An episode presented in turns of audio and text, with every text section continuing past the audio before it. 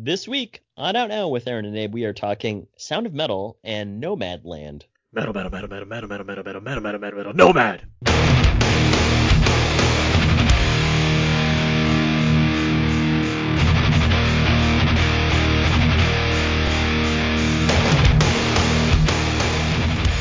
We are now recording, this is Out Now with Aaron and Abe. I am Aaron, and as always, this is Abe, hello, hi.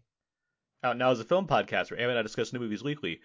We dig into movies via most spoiler review, spoiler free review, the occasional commentary track, or some other film movie topics. This is a, this is episode 430, 430. Wow, 4:30? We're getting. We have to start planning like a 450 show and then a 500. What'd you guys do for 420? What 450 Uh, I think we did a terrible movie. Oh, I'm just kidding. I don't know. Fair enough.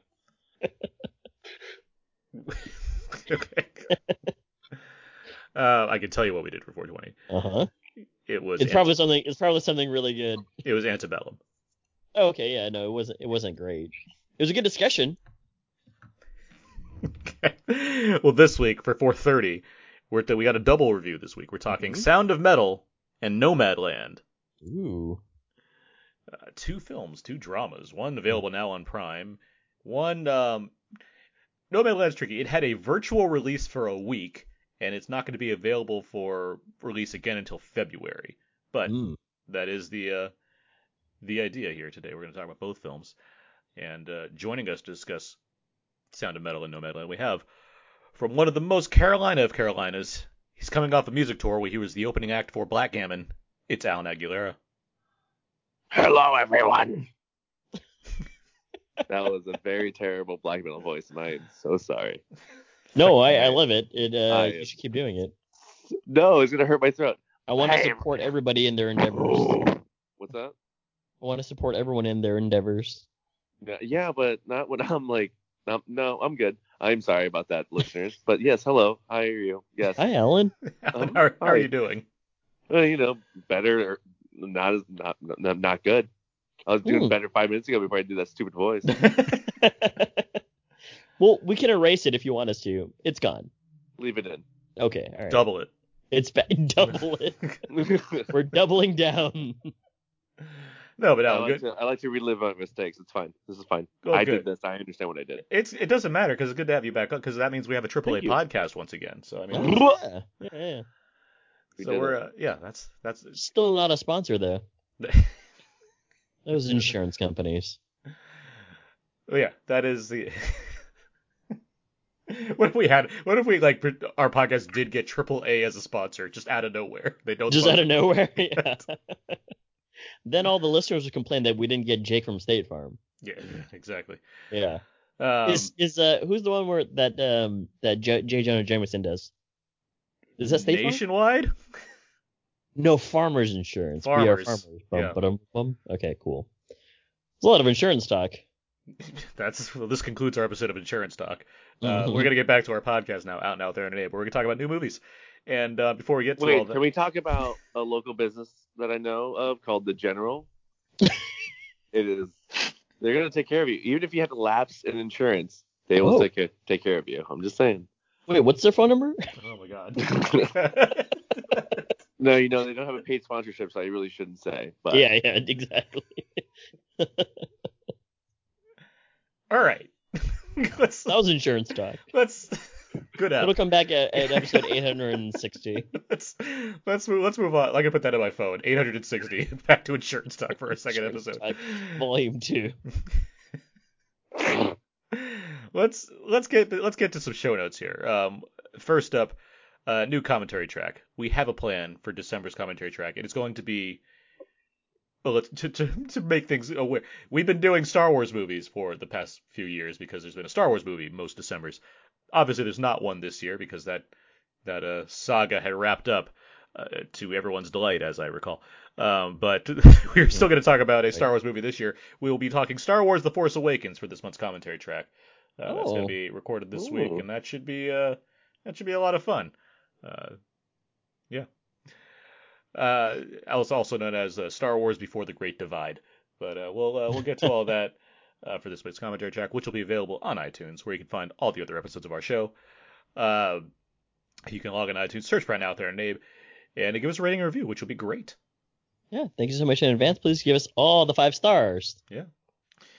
And uh, just a reminder, it's a very crowded month. There's a lot of movies coming out. Uh, we will be talking some of the big ones that are headed to streaming and what have you. Uh, we also do plan to talk about the Small Axe anthology of films, the five film series from director Steve McQueen that's available now on Prime, uh, among other uh, notable highlights that we'll kind of get to as the uh, the month progresses and the year comes closer and closer to a close, which you know obviously will end everything that's ever been troubling us all year, and we'll start Mm. we'll start anew in 2021. That's how it works, right? That is that's usually how it works. Yeah, there's a newborn every every uh, year. Yep. Um, Mhm. It's called a year. Yeah. let's uh let's move on. Gotta name it. Let's move on. Let's get to uh, one of our favorite segments here. What we would have talked about this week were things to just be the same as they used to be. This is where we go over one of the movies that would have come out around this time were the world not to be affected by everything going on, causing us to be in this post Bloodshot era.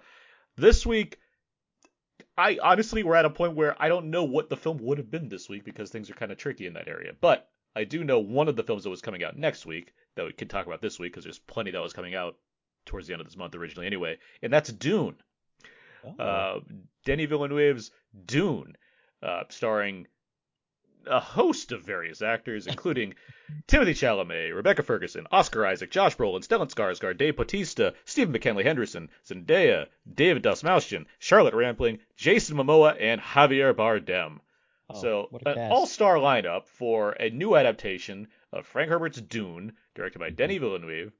Uh, it is a, supposedly the first part of a two-part saga to fully encapture Dune. Uh, the film even had a trailer announcing itself to be a film that was going to be released this December before it was moved all the way to next year. Um, with all of that in mind, Alan, were you excited for Dune? Are you a Dune guy? Are you a Dune head? Uh, all those answer, all, uh, the, the answers to all those questions is yes. I am a big fan of Dune, the book, the David Lynch movie, and I was at Target Christmas shopping and I saw all of the new toys that were supposed to come out wow. for this Dune, and I bought the whole set. Wow. You got the How David the whole Dastmalchian toy? What's that? Was there a David Dastmalchian toy? Not yet. That's series two. Was there a Stephen McKinley Henderson toy? No, no. I, there was a Javier Bardem. There was a Jason Momoa that looked like Oscar. Wait, no. The Jason, the Javier Bardem toy looked just like Oscar Isaac, so I was confused. But I bought Huh. that one. I have my first ever Timothée Chalamet toy. I have a oh. Jason Oh. Momoa toy. I Your have, your first ever uh, Timothée Chalamet toy after missing all of the other Timothée Chalamet toys that have been coming out nonstop. Yes, right? obviously. Yeah, you should have gotten the one from uh, Call Me by Your Name where he's got a peach as like his uh, action set. No, I got the Armie Hammer one from Call Me by Your Name. Mmm, got it with the had to. And sneakers the Stole and the Bar. 80s I had to get the shorts. Bar. Yeah. I, can't find. I- You know, I needed those two. I would have, I would have Yes, got his. Interstellar toy where he just like sits there silently in the corner. Exactly. Yeah. So yeah, no, I yeah, yes, I'm a big fan. I was a big fan of the trailer. I actually was rereading the book, getting ready for the release, and um, yeah, um, Nice. very disappointed with Mhm. the postponement, but I get it. I'll wait. Looks good. Can't wait. Hope it makes a lot of money so we get part two. Well, I mean, with that in mind, I mean, the film is, while I assume it's somewhat long, like, I, I can I can imagine like it not being a fairly lengthy film. Um, it, it it got a PG-13 rating, which I was surprised by. I thought it was going to be another R rated, like his Blade Runner and obviously the other Dune. Uh, wait, is Du- Dune's R right? David Lynch's Dune. Um, I don't think it would be. I don't, they Is don't it? swear in it. I'm trying. To, I'm trying to lot think. of Of, yeah, I'm trying to violence. think of that movie and what content that would have had. Yeah, no, I think it's P. It might be PG or P. Let me let me double check, but I don't think it's R. I think it is. Oh, I'm is trying to silently type so it doesn't get picked up by the keys, but you It's know, here we are. PG-13. You're right. Yeah. Yeah. go. Yeah. It's, Okay. Yeah. No, it's it's fine. Um, I was just curious because I know the book is a little heavier in that regard, but uh, it is, but it's easy to omit if they want to get that PG-13 rating. So, Hmm. and it doesn't really ruin a lot of the story that way.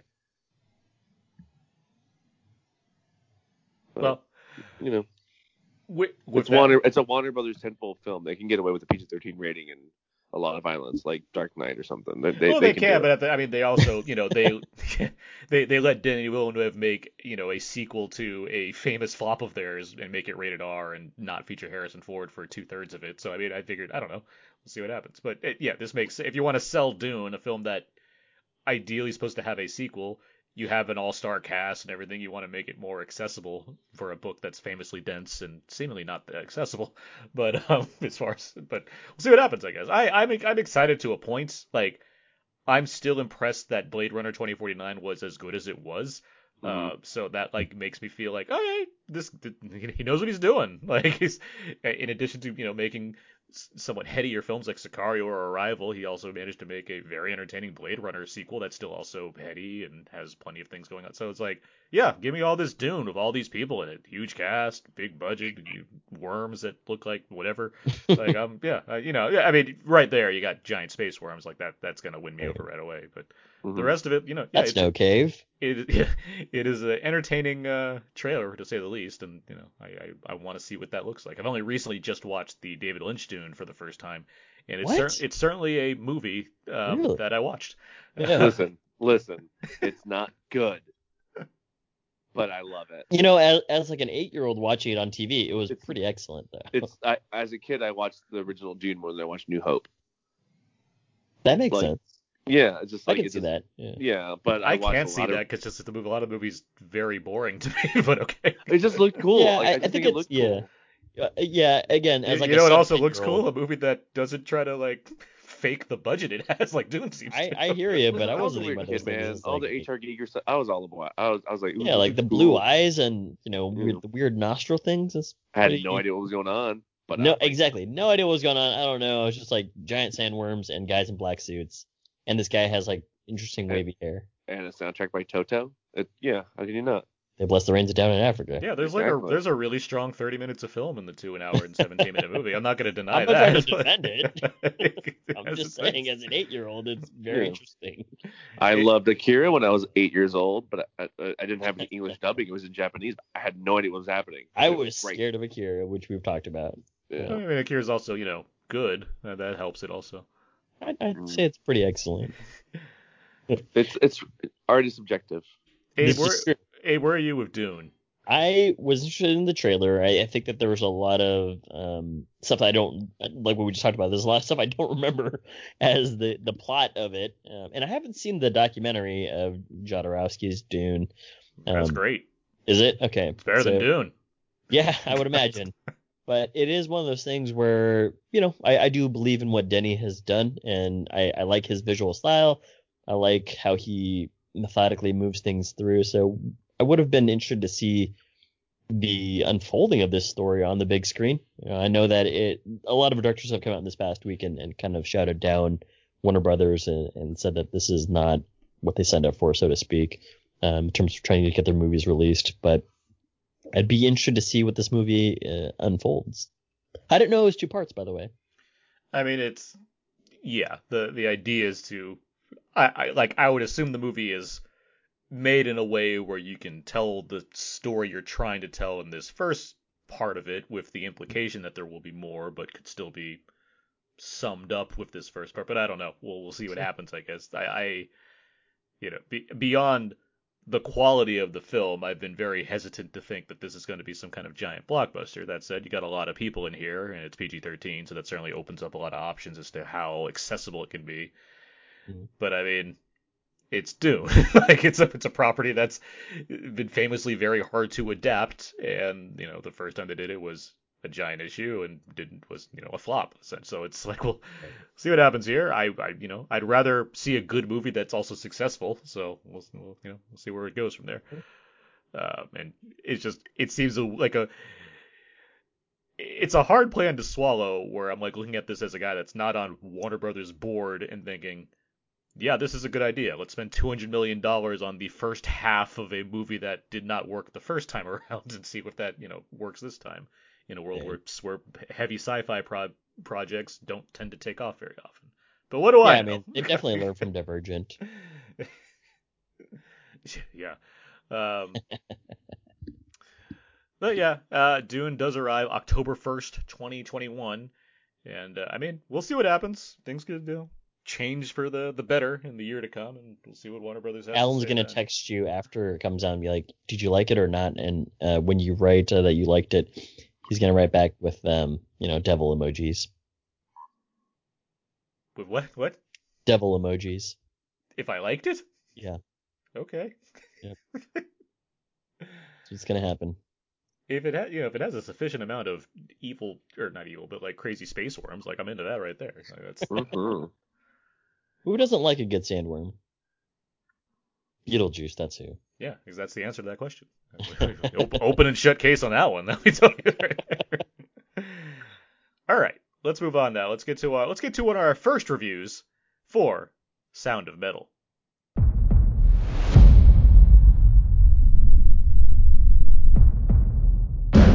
Your hearing is deteriorating rapidly. We'll come back. Till then, Lou, we just keep going, okay? No, Lou, No. let's play tomorrow. Let's see what it's like, okay? I'm gonna be like a click track. You can play to me. You have to understand, your first responsibility is to preserve the hearing you have. I can't hear you. Do you understand me? I can't. I'm deaf. I'm deaf.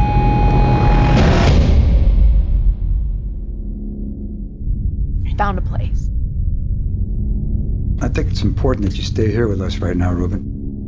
We're looking for a solution to, to this. Not this.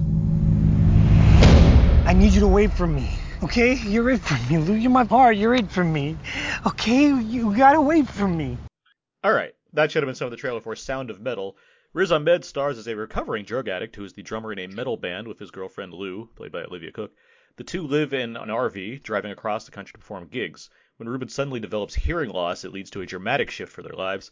To get adjusted, Ruben joins a rural deaf community with an area devoted to recovering addicts. It is ran by a man named Joe, who wants Ruben to learn to help himself despite these challenges. As Ruben learns sign language and begins to adjust, he also continues considering the, expen- the expensive procedure to install cochlear implants to possibly return to the life he once knew. Alan, I feel like you're a metal guy. Was this uh, how metal was this movie for you? Oh, I don't, I, I, I, don't think that really matters. How I, I, I don't. He could have had another profession. He could have been a folk singer. I don't But I- care. I, want to know how metal you think this movie is. Uh, not very, okay. or I don't know. I, I, I don't. I didn't really think too much of it. I was like, okay, he's he's a black metal singer. It's a two top, or it's not a two top, but it's like a two person. It's a two piece band. Cool, got it, understood. I think that him being a metal. Wait, do you have a follow up question? Can I just get into it? You or get into the movie. Please do, This yeah. is my dumb segue. Just go for it. okay, got it. Okay, I was like, well, I can stop talking. Uh, no, I think that because he's a metal drummer, he has this instilled um like punk stubbornness of those kind of of those kind of uh, people that are in that subculture, which is really what is the driving force for his uh, arc throughout the course of the film. So I think that's why it's important in the movie. And I think that's why he chose to do that. Because if it was like some jazz singer, he'd probably be like, well, he probably wouldn't be as aggressive and stern in how he deals with this ish, uh, medical issue he's dealing with. But um, I was a I was a big fan of the film. I, I enjoyed it quite a bit. Uh, I was surprised I didn't really hear too much of it. Be with um, with COVID happening and me me not having um, much free time, surprisingly, because of running the business kind of with half a crew and everything. So when it came around to it, because you asked me to join, I was like, yeah, I'll watch it. I was su- surprised at how much I enjoyed the film. I liked it a lot. I thought that Riz um, is just killing it in this flick. I thought he was so good, and um, I'm a little saddened that he won't. I don't think he'll get the right recognition for this for this performance that he should be getting. Um, Uh, I- so far, he's he's building that buzz. I mean, there's a there's a strong he? chance. There's a good strong chance that he could be among the uh, contenders later on. I hope Wow. he is. I think that it's gonna kill the um, what is it, the co- cochlear? Cochlear? Cochlear. Cochlear. Yeah, I think it's implants. gonna. I think it's gonna kill that entire industry. I think this movie is made to just destroy that industry. But I, I, I, I do, I did really, really enjoy it. I, my only really issue is that he's kind like the lead. He, uh, Ruben is kind of an asshole, and it's hard. It was hard for me to really pull for him since everyone around him was so supportive and loving and willing to help him, and he was just kind of, he was just a jerk, just a jerk. a punk, some would say. Yeah, but even Hmm. some punks kind of like, you know, They got a heart of gold. Yeah, that- but oh, like he had segments with children and stuff, and I thought that was really sweet, and I thought that was really brought them brought a human side to him, and I just feel like he was just too stubborn to really understand. I don't know. I just I don't know. It, it took me a while to really warm up to him as a character, but I thought the performance was wonderful, and I had a very good time watching this movie. And with all the with the lack of I, I don't know if it's a good or bad term to use, but I have not watched a lot of new movies coming out this year. But I think that Mhm. this is the best movie of the year. Okay. Well, Abe, Wow. where where are you High with Sound praise. of Metal? I like Sound of Metal. I don't know if it's a perfect movie. I don't think it's um, one of those movies where I would say that it's it might be like shy of my top ten kind of thing. Um, and what I liked about it a lot is what Alan was describing. It it has a lot of uh, a lot of movie elements that you don't normally see, and we've talked about this before, uh, where if you kind of go against the grain in terms of the subject matter or in terms of like how you're trying to make a movie, that stuff is very fascinating to me. I like the way that they that the director here, Darius Marder, written by written by another Abraham, by the way. Um, so kudos to the other Abrahams of the world, I suppose, co-written, I should say. But the way that Darius Marder decides to play with the um, the sound editing of this movie, right? So uh, sometimes you're hearing what what um, Riz Ahmed's character is hearing Ruben, uh, and then sometimes you're hearing like just the way that everybody would experience this had you not had a, a, hearing impairment. Um, one thing I, I liked about it a lot is that it does let you into this fascinating, you know, side of things that you don't normally experience, which is the the rural community that you talked about, Aaron, and and how uh, folks that are deaf or um, have hearing loss, they don't see themselves as having any sort of disability. They live their lives normally, and they use American Sign Language as their language, right? Um, it is a, a, way to communicate, and so I enjoyed those parts of it. I actually found like a soft spot uh, around those those times where they are um, signing and they're they're in this community, and especially like when Riz Ahmed is is uh, helping out like the school teacher, and he's also learning these things himself. I found the movie to be at parts like patchy, and what I mean by that is like sometimes I didn't really get a great sense of time, or I didn't really get a great sense of like, well, he's really giving himself into this. Um, so from a writing standpoint, it's kind of like not that it's all over the place, but there's a lot of a lot of ideas that they come back to, uh, but they never really fully develop, and that I found that to be a little unfortunate.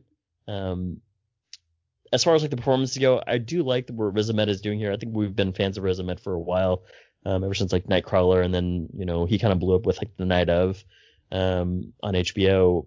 As far as like the acting goes, like I, I actually really was curious about some scenes where I was curious if the director just said, okay, great, in this scene we're not going to tell anybody else, but you're the only one that knows that you've gotten uh, deaf or hard of hearing because I love seeing his facial expressions kind of just like tell me the story of what's going on here.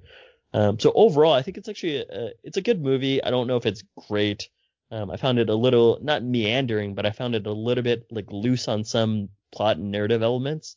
Um, but uh, like I I would say that it is because it's available on Amazon Prime. I would say that it, is worth your watch. Um, I did relate this to a documentary called the I can't remember if it's like the Sound and Fury, but it's Sound and Fury, but it's about um, a, a, a hearing impaired family and one of their daughters decides to get cochlear implants as well, and there's just a huge storm and a huge fight about it. Um, and I found that it's a great documentary. So again, I was I was emotionally affected by some of these uh, scenes in this movie. Um, but unfortunately, that's not really like where the story that he wants to tell goes. The director wants to go, um, and ultimately, I don't know if it really resolves anything per se. Like the the closing shot, I get it, but at the same time, like it's a it's kind of just like what Alan was saying. It's hard to like sometimes root for this person, not because he's selfish, but more just because like again, I just think there's a lot of floating ideas. Sound and Fury is the. Sound and Fury, Yeah. not the Sound and Fury. Uh, I think this movie's uh, quite great. Uh, I think it, that's largely due to Riz Ahmed, who is giving a terrific performance. I've been a huge fan of his for a long time now. Since uh, I mean, he's been doing stuff before he even started doing film. But Four Lions is a movie that I just think is Oh, absolutely yeah, that's fantastic, and he's great in it, among other things. Since He's then. also great in Venom. Let's not downplay As, as the main villain, yeah. He's certainly in it.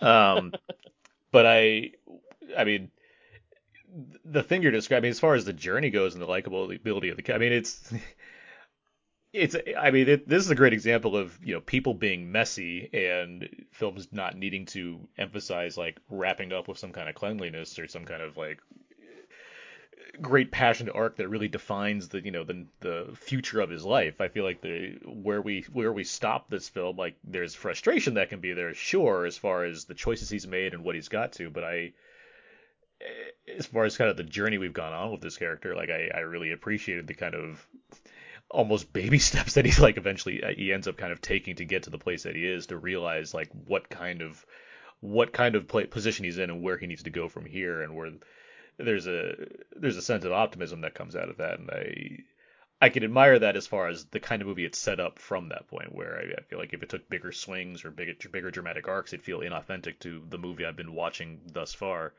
That said, outside of just that the, the like the main story, I think what's really excellent about this film is the sound design.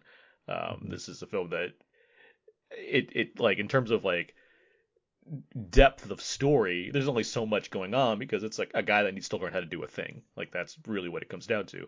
Um, and there's obstacles in his way and his own stubbornness or what have you. But to really have us get into get into understanding what he's going through and what the society he gets involved with is and just how how to interpret what a a person who's lost their hearing is going through. Like i think it does a great job of communicating that to that that to us through its use of sound where you you you you play with the basically what the audio track is doing. You you you're in his head and you can't understand things or it drops out or it's just harsh on the ears or what have you. Like it's doing all these different using all these different techniques to recreate this exact experience for for uh, for Ruben and what he's going through. At the same time, it knows how to change perspective, so you're not always in Ruben's head. You can you can the camera like wisely takes like ten steps back sometimes or moves you across the room or something to give you a sense of what it feels like on the outside, and it keeps doing it keeps playing with that throughout the film. And it, wisely using the American Sign Language, it doesn't give you subtitles. You're just following along because the film is strong enough to present you things visually without having to out and out explain it to you. There are some like very scattered, just but it's again it's based all around the current perspective you have on the film, and I think it I think that's really clever, and I think it's very effective in helping to tell this story. I would agree it's a little long, like the film only it, because of the depth of the story. There's only so much to tell, and so having out to two hours at a pace that's a little slow, a little it's like deliberate. Like it, it that doesn't make the film boring to me. It just feels like there's there's a lot here when I think there could have been a little bit more concise. That said, there's there is a lot of greatness coming out of that middle section where he's in the deaf community. I, I really I really like all of that. I, that's a lot of we'll talk about this more of Nomadland, but there's a lot of process there where you're just mm-hmm. seeing like people doing the thing. Um, and I, I really like watching Ruben adjust to the society and then become like a part of it, let alone one that's a leader in it. Um, and it's it's like seeing that rub up against the things that are causing him problems in his life, which is you know his past addictions and how that comes back in its own sort of way. I I I mean I there is drama there that I appreciated, and I and with that I liked how it didn't go down certain paths that you could generally see when you deal with a former drug addict that's in recovery. There's a lot of cliche, trite ways to deal with that, and this film wisely tries to get around those things by approaching them in different ways, or just frankly not just doing the you know the very obvious stuff that it could do. Uh, so like with all that, that just makes this movie it just it feels unique in that sense as far as movies that can be typically defined as awards bait because it's a you know lead character that suffers some kind of trauma and has to put his life back together uh, for one thing, it's not a white guy, so there's a step up right there. But also, you have you you have a way Is of that getting what wins awards? white guys with problems. Um, yeah. um, but getting around getting around that not only through just casting choices, but also the way it approaches this story and the way it gets into those problems without having to resort to things that you've seen many times over. I just really I thought that was uh, just a, a great way to go. So I really like this movie. Yeah, and a lot of what you're talking about there, where they could go down these like tried avenues, I agree with you that it's not that kind of movie because that's just not what they're going for. Like it's a person that is trying to, it, it like what Alan is saying, it's like this guy who who has like his own intentions, um, and unfortunately they just he doesn't really see the forest from the trees kind of thing, and how sure. it's not a a one-time thing to deal with. You know what I mean? Like it's actually just your new life. And so that's why I appreciate the ending, and I appreciate the way that it sort of um, is like this acceptance, so to speak. Um, but uh, like what you're describing there with like the farmhouse, I'm sorry, not the farmhouse, but like there's the community and everything. Mhm. I really liked a lot of that, and I would say like a lot of us, uh, everybody here likes a lot of that. I just didn't feel as though it was like um, a situation in which I, I, it's like the Rice Hall redemption type thing. It's like in his redemption of it, it just didn't really feel as though, um, he really gave a shit about it at, the end, and I was just like, oh that's no, I I think he did. Mhm. I, I I no, I think he did, but I think that he had a different priority. right? I think that if there, I think if he didn't have Lou, it, he he would not have gone through with what he he did. Oh no, I think it would. I think it would have been a different story. But also, you don't know what happens at the end, where he might have. I, I don't know. I don't really want to spoil anything, so.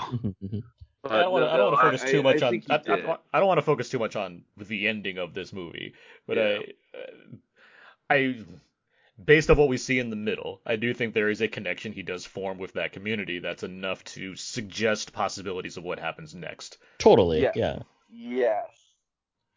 Speaking of that, I mean, we're talking about a lot of this community. Uh, Paul Raci, who plays Joe, the the man who's like basically like the the mentor for Ruben, the guy who's The deaf Obi Wan. Yeah. Basically, yeah.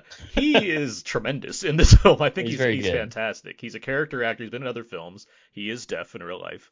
Um, and but he it it comes into this kind of like natural groundedness of the film where every people feel authentic. I mean, most of the people in the deaf community are all just actual deaf people living in this community. Like it's not made up of, of much like again this is perfectly paired with Nomadland as far as like the kinds of things going on as far as non-actors being involved and what have you and the general groundedness of it. But I, I think he he does a great job of uh, obviously just laying out what this place is supposed to be like, but just having a connection with Ruben outside of Lou, giving him someone that he can bump heads with or reason with, and because of this sort of the nature of who these people are, as you know, being a deaf man, watching him react to this guy who's coming into this life and not getting it or not wanting to or making the wrong choices or what have you like it, there's there's a lot of good interplay there that gets it- it's just all it's all that stuff and it's the meat it's the meat of this middle section which again we are all kind of praising and I I mean because it is a highlight it's a really strong portion of the film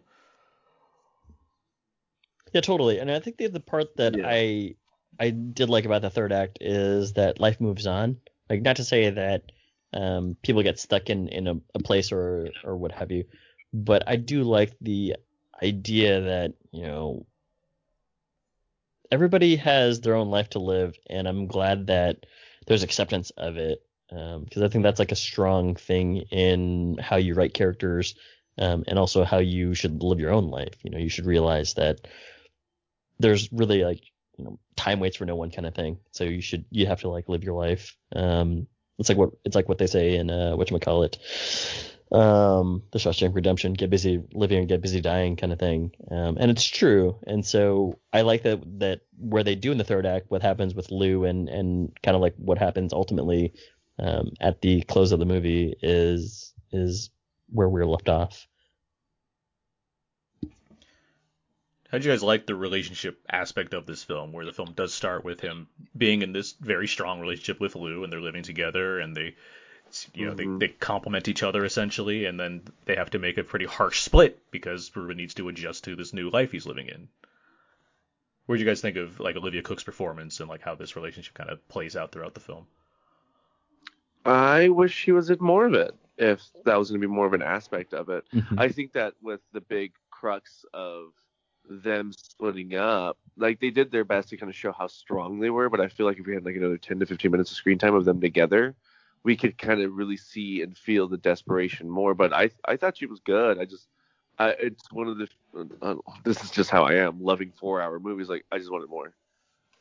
Like I I will take the deep dive and watch a long movie if I feel that the performances are good and the story is good.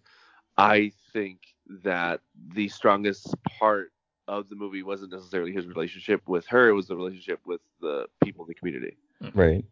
I think that's the one we grew more fond of as as an audience than a previously established relationship instead of seeing one flourish that we did on screen. Mm-hmm. I'd argue the film knows that too. Like I wouldn't be surprised if there was Yeah. more, and you know, it's just kind of slowly excised. And again, that's speculation. But regardless, I do think the film functions in a way where you're seeing just enough to recognize the relationship they had, and then when you see her later on, the the choices being made. I think if you have more of their relationship, it makes a it's not it might not be as clean as far as how to kind of move on to the next step from there. Yeah, I Uh, perhaps. Um, uh, yeah yeah. yeah. I there- there's so. probably like an unneeded amount of that to go into the script. You know what I mean? Like what we have is what we have, and I think it's enough to establish that hey, by the way, you know these people um, have really helped each other out uh, through tough times, and they're together, and and they'll continue to have like this everlasting bond. But um, I, I think it was like the right amount. Like I, I I like Olivia Cooke enough. Like we definitely have seen her. I think I think Aaron and I root a lot for the people from The Signal. so it's like it's great that we're seeing like I think the person that, that we haven't seen the most of is uh, Brenton Thwaites, but he's he's doing Well, his own thing. because he does his he does he's been put, put, putting that like Taylor Kitsch, uh, Sam Worthington, like bland white guy as the lead of things type position. So he the things he's doing just aren't as interesting as Beau Knapp. Yeah, or or like uh, like what Olivia Cooke is doing. But yeah, it's always cool to see like that trio from that movie um, and see what they're up to. So I, I liked her enough in this movie. I think that what they did with her is is actually great. You know, like there's um, again, this is sort of like what I talked about, like the Goldfinch, where you can't have characters that just stay in the same mentality, same mode throughout the the course of an entire film that takes place over you know an X amount of time. Um, so I'm glad when they show this progression. You know, it, it wasn't as though she um, was still like this this rocker that was like living her life, you know, trying to make uh, ends meet one gig at a time kind of thing. Um, so I think the only thing about um, the Olivia Cooke and Riz Ahmed relationship was that there's there's a, a great sense of uh, or there's like a great thing that they say at the end there were about saving each other kind of thing and I I actually kind of felt emotional about that, but I, I would have loved to have seen a little bit more. Not not that I needed to visually see a little bit more, but just maybe like know a little bit more. Even though I, I kind of got the gist of it. Like I, I'm not asking for like more. This sounds poor now, um, but it's more just like that's the emotional beat that probably would have been, um, that would have like floored me, I suppose, Mhm. if I if I had um been given that, and then with like the strong ending of this movie. Alan, you mentioned the kind of the nature of the cochlear implants in the industry being Cochlear. cochlear Mhm. Co- co-clear. being kind of taken down to an extent by this film. What, what did you think about the kind of uh, the portrayal of of the deaf and the movie's very decided stance, which makes sense as far as from, Well, Alright. Yeah, it does. No, I really like the the way they that the sound editor and all the effects really handled his progression of losing his hearing. I thought that was really interesting, and I really liked how they kind of went. I don't know. I was I was I don't know how can I put it. I think it was very.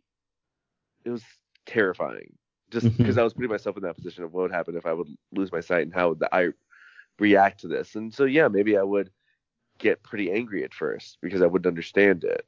But I think the way they handled it and the way they even handled it after he get like with the implants and everything, it it's you can see how s- silence and the teachings of what Joe was telling him would be the better option. But also, I just don't feel like he really, really researched what he was doing. I just think he heard, I can get this and I'll be better. Done. Right. I don't. I really don't think he understood Well, what he not. was putting himself through because he was so, you know, focused on I do this, I get this much money, I do what I got to do, and I'm gonna be able to hear again. But I mean that I feel like that informs the addict side of him. I mean that's Yeah. it's- I mean it's, Yeah. it's it's he's trying to get you know he he needs he needs this fix and you know I Mhm. mean and I think the film does a good job of establishing how he's built his life you know rebuilt his life essentially around you know, being involved with his music and having a very strict regimen as far as exercise and diet and what have you. And so you've taken that completely away. You've upset everything he's done over the past four years to rework his body. hmm And I, I I I think it's it's a tricky line to walk for a film as far as having a lead character that you are f- constantly frustrated by because obviously we can see what the right choices are and he's clearly not making them. But Yeah. all, but it goes exactly to what we've established about this guy. He is a person of organization and routine in order to keep himself clear, and now he's unclear, and it's Right. I, I like that quite. I like that Yeah. challenge. I like a film that's going to not give me someone that I can just immediately root for. I have to like understand what it is. I have to think about that a little bit more. Yeah. Yeah, I, I mean, totally the more you that guys are explaining to me, the more I'm, the more you're turning me on liking him. But I already liked the movie anyway, so I was like, oh, Right. this is great. I mean, I'm liking it more now. Yeah, and I think that the element of of the implant is um I'm glad that, you know, some some folks would would be a little bit too over the top in trying to um like write that it was not not a panacea, but you know, just write that like, oh, well, it's gonna like present itself as like the, the best thing. It's like, no, you're actually not given a whole lot of information about it, which could be a detriment, but at the same time, it's more of just like he heard this once and then he thinks that it's gonna solve everything. Um, and I think that would have been interesting to have Joe and him talk about it at some, at some point, like not a super in depth thing, but just more like, you know, this is not a fix, and they sort of do after the fact. But um, that's what I liked about the immediacy of what happens after uh, some events in the movie, where it's like it's I, I actually like the explanation that the doctor gives him, um, and that it's uh it's just it is what it is, and you know uh we're we're off from there to to finish out the story, but like I'm being super vague, but at the same time it, it's really just like it's it's not so much about that. Like I agree with you guys that it, he's super focused on how can I fix this so I can get back to my my life back to normal, and that's really like where I found the beauty in the movie is like it's not about getting your life back to normal. This is the new normal, you know what I mean? And so the acceptance of it is is the best part. Any other thoughts on Sound of Metal? I mean, there's a lot. I'm trying to think of anything else I can praise about the film, but I mean, I, Mhm. R- R- Riz Ahmed is really good in this movie. I feel like I mean we can all agree on that. I think it it, it takes a lot. I mean, for one thing, he like what he learned sign language. Like he learned he learned another language for this movie. Right. Um, in addition to learning how to be a drummer. I mean, these are you know, at being an actor, like you're required to do certain kind of things, but like it. It feels like it's another step when you're doing, you know, not just like the, you know, learning an instrument or whatnot, but like learning not only to like do sign language, but also be within like a community and live within that and really take on that kind of challenge to for a film that you know it's not some kind of blockbuster it's a little movie um, and so there Right. you know there's, there's always something admirable when you see actors like going those extra steps and I'm sure you know it's the kind of thing that impacts a life when you're you know dealing in that kind of realm and really digging into it so I it's just like it's already a really strong performance and there's just like a lot there that I'm sure it's informed by so Totally. just kudos to him, and I do hope that he, you know, goes on to receive accolades that are, you know, equivalent to some of the other heavy hitters that are also, you know, getting the, all the buzz so far this year.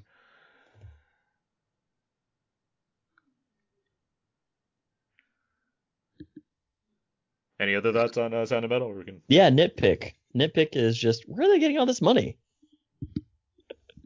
That's pretty much it. Who? Who? Yeah.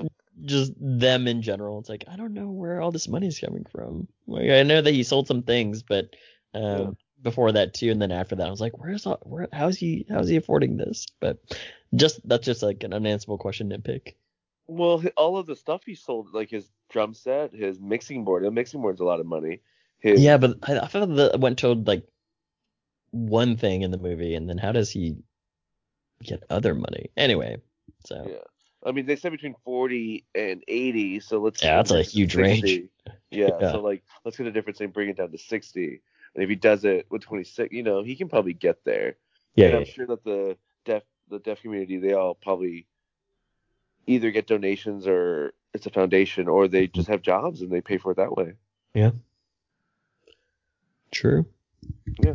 And Lou's dad is rich. Yes, yeah, So- is uh, fairly wealthy. Yeah. Nice little role for uh, Mathieu Am- Yeah. Amalric as well. Where have I seen him from? He's in lots of Uh, things. Uh, Munich, Quantum of Solace. Quantum, Quantum of Solace. He's the Quantum of pilot there. Solace, But I mean, the diving is. bell and the butterfly is the big thing. but- Yes, that's that's that's the yeah. Okay. Uh, the Grand Budapest Hotel. Who's he? He's what he's like. He, he's in on the kind of conspiracy thing, and he's in the church, and then Willem Dafoe strangles him. Oh, he's that guy. he's the informant. yeah. Got it. Got it. Okay. Yeah. No, I've seen him around. It's like his face looks very recognizable. Yeah, he's got big eyes. You, you know him.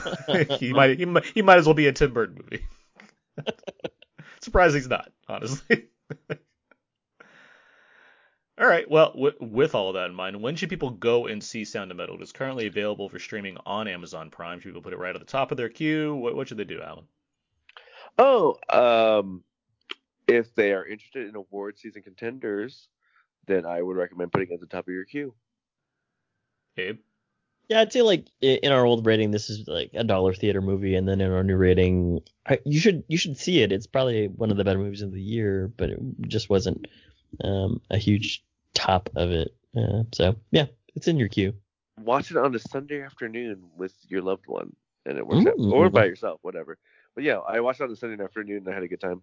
Yeah. I um would very much recommend this movie, and yeah, put it at the top of your queue. I mean, it's a it's a great among the dramas coming out this year, certainly ones that are easily available. There's no reason not to watch this film. I think Riz Mhm. Ahmed's excellent in it. I think the I really want to emphasize how great I think the sound design is because it, it Oh, it's yeah. Of course, yeah, that's a- the thing that makes the movie. it's a huge aspect of the film and just something that's not like other films as far as how to really communicate something. So I mean, that alone, watching it, you know, in you know nice HD and everything, having like the the preferred version of this film and being able to get like that exact sound auditory experience, I think is certainly worthwhile. Um, so yeah. Um, all right. Yeah. Let's let's uh that was our review for Sound of Metal. Let's move on now. Let's get to our next review for Nomadland.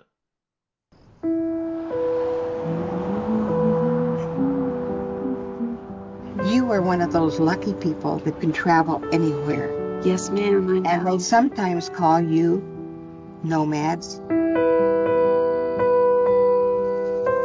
My mom says that you're homeless. Is that true? No, I'm not homeless. I'm just houseless. Not the same thing, right? No. My husband worked at the USG mine in Empire. I was a substitute teacher. It is a tough time right now. You may want to consider early retirement. I need work. I like work.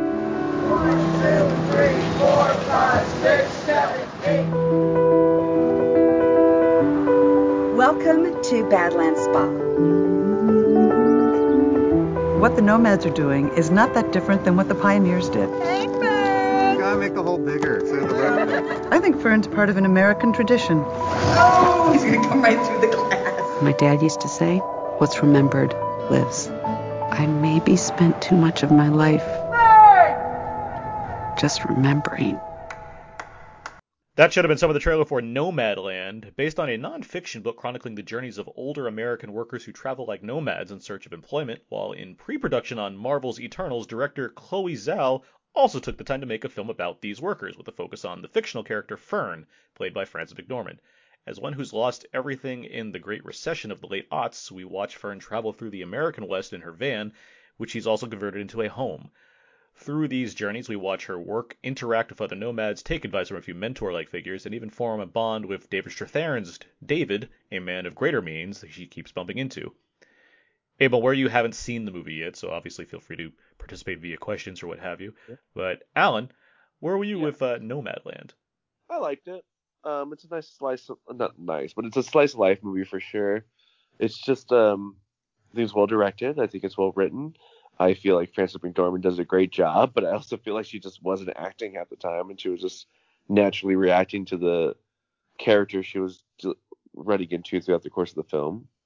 Um, I, I, I, you know, I enjoyed it. I, I thought it was, I thought it was a nice, mellow, somber slice of life film, and a pretty great acting showcase for uh, Frances.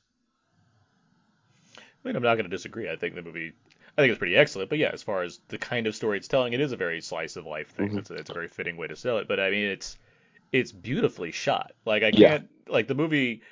It could be called, you know, Magic Hour the movie, as far as the way it uses Oh. dusk constantly to, and let alone the environments of the American West to really just show off like colors, like in the landscapes and the, you know, despite the kind of the the low means that these people have that we're watching, they live in just like these, or they're at least a part of these kind of one, beautiful parts of Yeah. the country that you just don't think about very often, which is obviously that's a shame. And we've seen stories like this before, we've seen movies like this before, and it's you know people can. You know, you have heart, hearts and thoughts all about these things. You know, there here we are with another story that's still going over this group of people or what have you. Um, but it, doesn't deny the fact that yeah, there's a lot of beauty out there, despite the fact that these people that are going through tough times. Um, and the separation between something like this and Hillbilly Elegy um, is quite clear as far as well. I can really, I can get with these characters. I can see what they're going through. I'm watching them, you know, proceed through this life, and it's not a, you know, it's not a, it's not trying to narrate to me what I'm supposed to feel about all of this. It's not trying to tell me where their, you know, their thoughts lie and all these things as far as the why of it all. It's just more of the situation that they're in. And I feel like the the lack of it's not trying to it's not trying to like point fingers. It's just it's putting Yeah. things on display in a way that I think is very effective.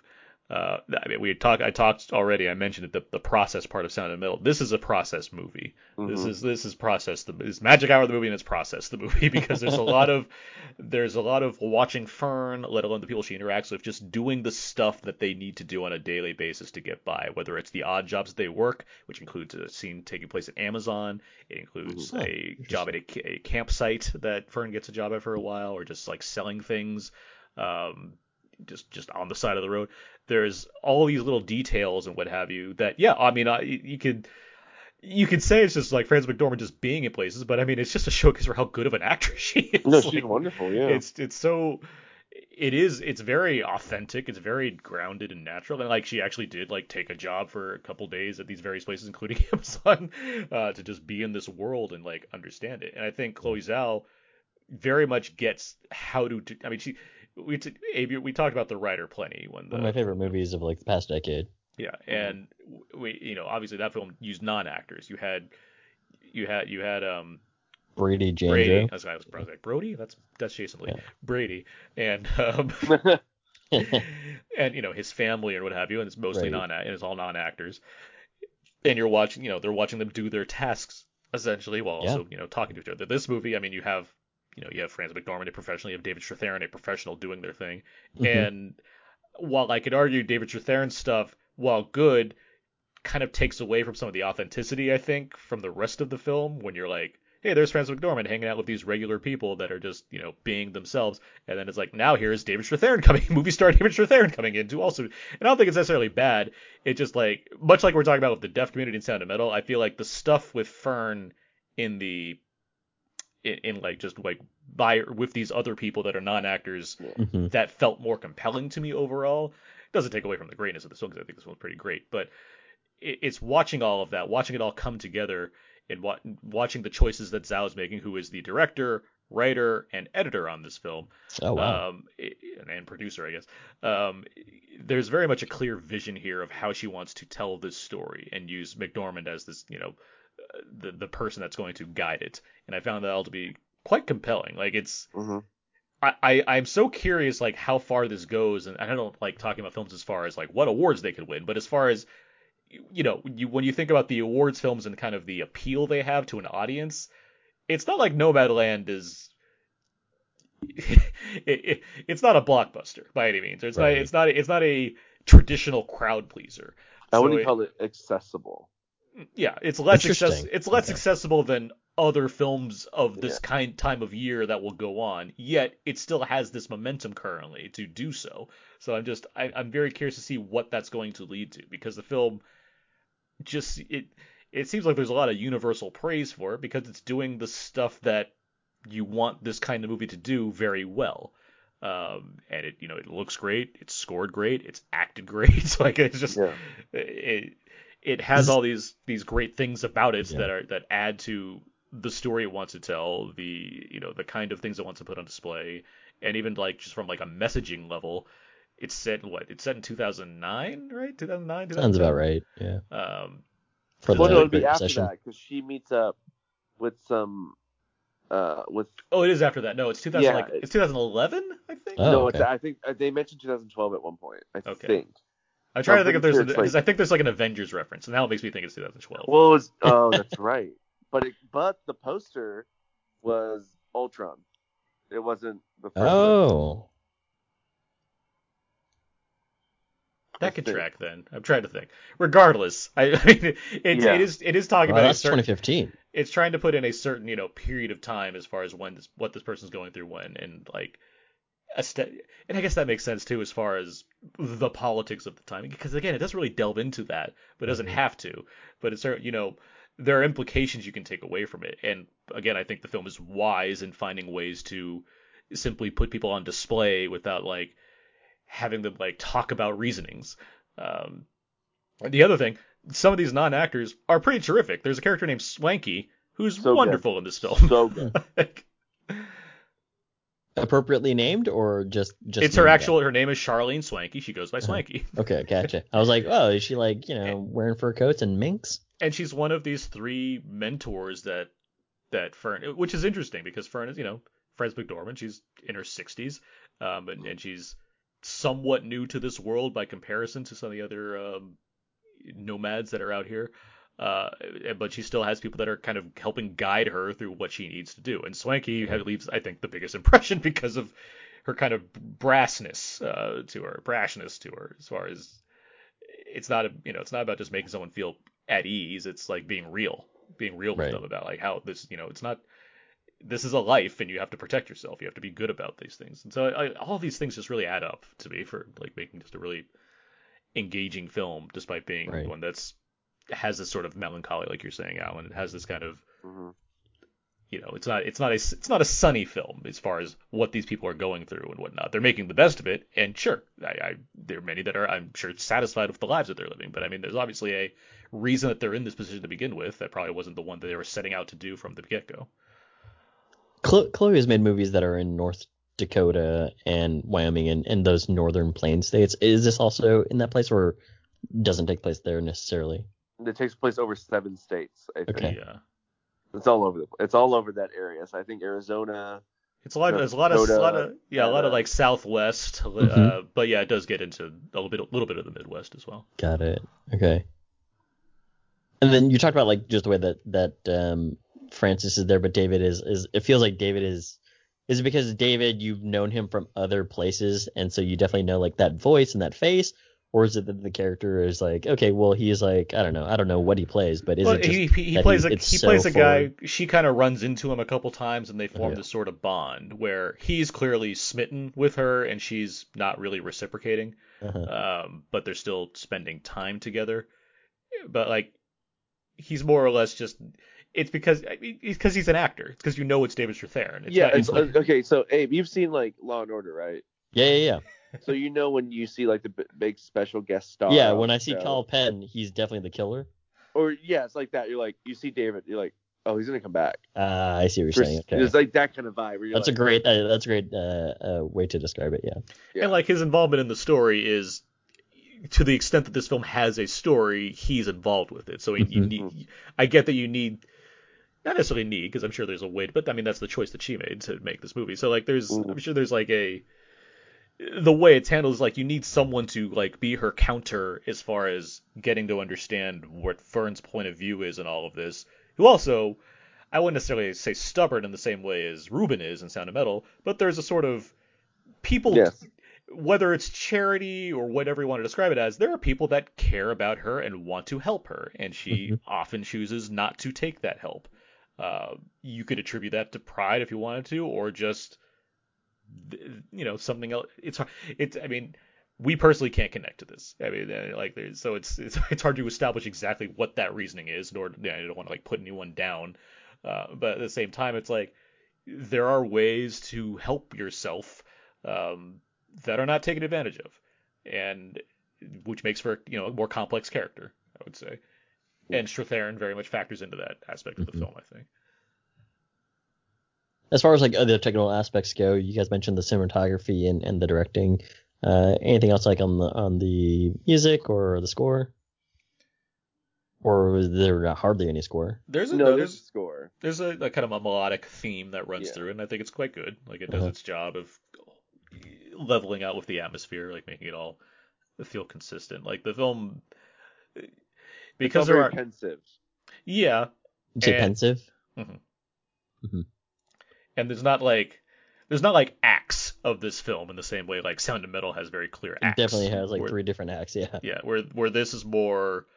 I mean, it's Nomadland. You're you're a nomad who's just traveling. It's it's basically it because it, it's a year, right, Alan? Isn't it basically like a year in the life? Yeah, yeah, because 'Cause the Amazon her thing, I think. Your Amazon Yeah. thing, which is surprising that Amazon let her sh- like let them shoot there, but they didn't make it seem terrible. So Well, I mean, I think well that's you know obviously you have to. I'm sure there's some clever negotiation there, but yeah, it's not out to vilify Amazon, nor is it to glorify them either. I think it, it's doing Yeah. it's it's presenting things as is, which I think that's a that's yeah, an easy very that- nice. that's an easy thing to you know convince a company to let you do because that is a very specific you know it's not just like random brand it's amazon one of the biggest one of the biggest conglomerates in the world so it's like Mhm. how do you show that effectively as just a way to show what this person does. And again that's i think that's an, a highlight of this film as far as not specifically amazon but just like the nature of the film in general. It's showing you this stuff as it is as it occurs without judgment. It's more about the character. And so you're you're you're seeing Fern do her job, and you're seeing her interact with um, Linda May, um, and like the people that are, and she introduces her to people that are also working there, and the circumstances they're under, where you know they only have this job for so often, but they'll be able to get a check out of it. So Right. that's how it is, and it's, I mean, it's weird that I'm not sadder from this oh, film. Oh, yeah, I was gonna ask, like, is it more of a story of this is how Americans live, or is it more of like, by the way, you know, you should like this is this is our life and we love it. Cause I'm thinking about like this book that John Steinbeck wrote called Travels with Charlie, where Mhm. he drives around in its RV with his dog, and at one point they stop in Idaho, and he just meets up with these people that are um, seasonal potato farmers and and pickers and laborers, and he just talks about like how he they enjoy their life and they all have like a dinner t- at the, in the evenings and it's just how Americans some the slice of American life lives and they're totally fine with it. So is it more of like that or is it more of like a story of well the recession hit and everybody has had it pretty hard and you know what it's t- it's hard to make ends meet. I think it's somewhere in the middle. Yeah, it's somewhere in the I middle. think. Steinbeck's a great reference, by the way. This, this is very much like a Neo Steinbeck looking at the movie like this. yeah, Steinbeck. That's funny. No, I, it's in the middle. It's very much there. This is how a certain segment of the American population lives, Mhm. but it's not necessarily the recession. Sometimes it's medical expenses. Sometimes they lost a loved one. Sometimes they they just don't they just don't want to be confined to the day to day nonsense of living in this world, Mhm. and they that's why they do this. It's it, it's it's it's a fascinating look at that kind of life. I didn't. I had no previous idea that people did that. And it was all communal. It was very nice. It reminded me a lot of that Independence Day scene where all the RVs were going to the base. You're not wrong. I mean, I know that's funny, but you're not wrong. Like it is, it is showing I'm you. right and I'm funny. It, it, it is showing Let you it be this co- known, Alan is right. the communal aspect of this film, like, is And effective in seeing those moments. it is, it is neat to see, you know, like, yeah, how how are these people like surviving out here? What what are what what are they doing to kind of not only just have ends meet, but like be people, like be be human in this society? How do they get along or what have you? And it's not a movie about conflict or you know constant strife or what have you. There's not you know there's no villains here. There's no like there's nothing. There's no like arc as far as you know to do this she has to do this and then she'll get this. It's just about presenting this person who has to deal with this situation on a constant level. And that goes against a lot of things, but again, I mean that's that's what independent film is for, right? So it's uh, it's able to explore that and does, does it very effectively and just visually beautiful. I can't emphasize how amazing the visuals are in this movie for a little movie like this. I mean, we talked about Mank last week, which is terrific and looks terrific, and it has a budget to make a make a movie that looks that terrific. Or you can look at other films that are coming out. The movie Midnight Sky coming out in a couple weeks with George Clooney. it's a very beautiful movie. Um, it has $100 million to make it look like a beautiful movie. That's not a reflection of the quality. We'll talk about that when we talk about that. But I mean, it's, you know, looking at this movie, which costs, I can't imagine very much, it does a whole lot with the cameras it has and the places it visits uh, without the aid of any special effects. And it's uh, quite effective in that realm. This this movie is about 140 minutes. Does it feel that way, or is it is it actually pretty appropriate? No, it's not 140 minutes. It's under two hours. It's, I mean, it's, it's an it's an hour and 40 minutes. I mean, an hour and 40 minutes. Yeah. yeah. Yeah. No, I mean it's it's deliberately paced. I mean it's you know we talked about accessibility already. Alan, what do you what do you think? Was did it feel like a slog at all, or was it just like yeah, this is kind of how it would be? No, I didn't think it was a slog at all. Um, I think it's the right time. I think okay. I, I, think the, the the length of time was pretty good. I think it's it it when she went from one place to another and one thing to another, it moved at a pace that felt comfortable and I get I, I I guess correct. I I don't she didn't stay they didn't stay too long in one particular area or with one particular person or with one particular event that she was dealing with. So I think it was a, I think it was a well paced film. Mm-hmm. Yeah, I would agree. Yeah, I also think I, I, was speaking about this with the um, with with my girlfriend, and she said, "Well, that was clearly written by a woman and directed by a woman because she never like there were no like because uh, I had the comment of if that if it was directed by a man, I think there would have been a rape scene or some section, some sort of sexual harassment scene in the film. Mm-hmm. But because I think because a woman did that, she's like, no, anything she's gonna deal with, she's gonna overcome, and it won't be anything weird. Because she's a strong enough woman that she doesn't. I don't need to do something like that for men to get behind her and understand that she is strong and she is capable and she can do what she needs to do. Yeah, you don't need any uh, artificial yeah, elements think, to to. Well, I also think that Frances journey. would probably kill you in real life as well. Frances like, no, no, no doubts about it. Frances is a 60 year old woman who would fuck me like up. she would fuck you up like pretty bad like me i'm a 300 pound mexican i i could i'd be like no yes ma'am and professional wrestler uh yeah yeah but that's fake yeah. yeah. It's just, yeah i haven't been paid i haven't paid paid to wrestle in years so don't i don't count that that's the, i mean that's the thing too i mean it's you can call me a retired professional wrestler. I'll retired professional wrestler. That's, jeez, that's the thing. Also, like you know, you're dealing with, with once again a woman in her 60s. That's the lead of yeah. this, let alone someone that has the kind of not necessarily intimidation because she's not playing that kind of character here, but you know, someone that has the kind of stature or gravitas that Frances McDormand already has, just from a, a natural level. Where, yeah, just suddenly throwing obstacles in her way that are human it's like what's the point of this? Like what are like what what is what is this going to do to like furthering you know endear me towards a Frances McDormand character in a role like this? Like it's just it would just be unnecessary. If mm-hmm. you, you know the the other version of this film would be one that traffics in that kind of drama but also casts like someone much younger that's like like I ran away from home or something and now I can't get and like you know they're like no all these old people telling me how to live or what like some nonsense story that's more cliche. Well, one of the things sad. that you said earlier. You mean Into the Wild? Yeah, Into the Wild, or or uh, what you call it, um, the Wild. Um, oh. No, but one wild... thing that you mentioned earlier was that I didn't uh, watch that, so I don't know it. It's like a wild, movie. Uh-huh. Wild is quite good. Uh, the Reese Witherspoon one, okay. like, like yeah, but it, it relies on different. Oh, I thought. You, what was the one with like? Uh... Into the Wild is Emile Hirsch. Yeah, yeah, yeah, yeah. That that is the one I'm thinking about. Yeah.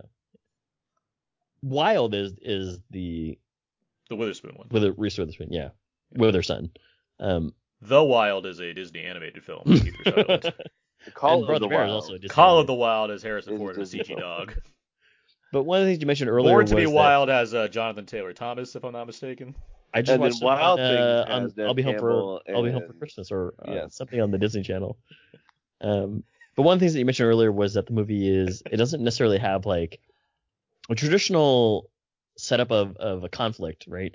And I, I, I harken back to the Rider, and the, the Rider is all internal as well. There's no like external like mm-hmm.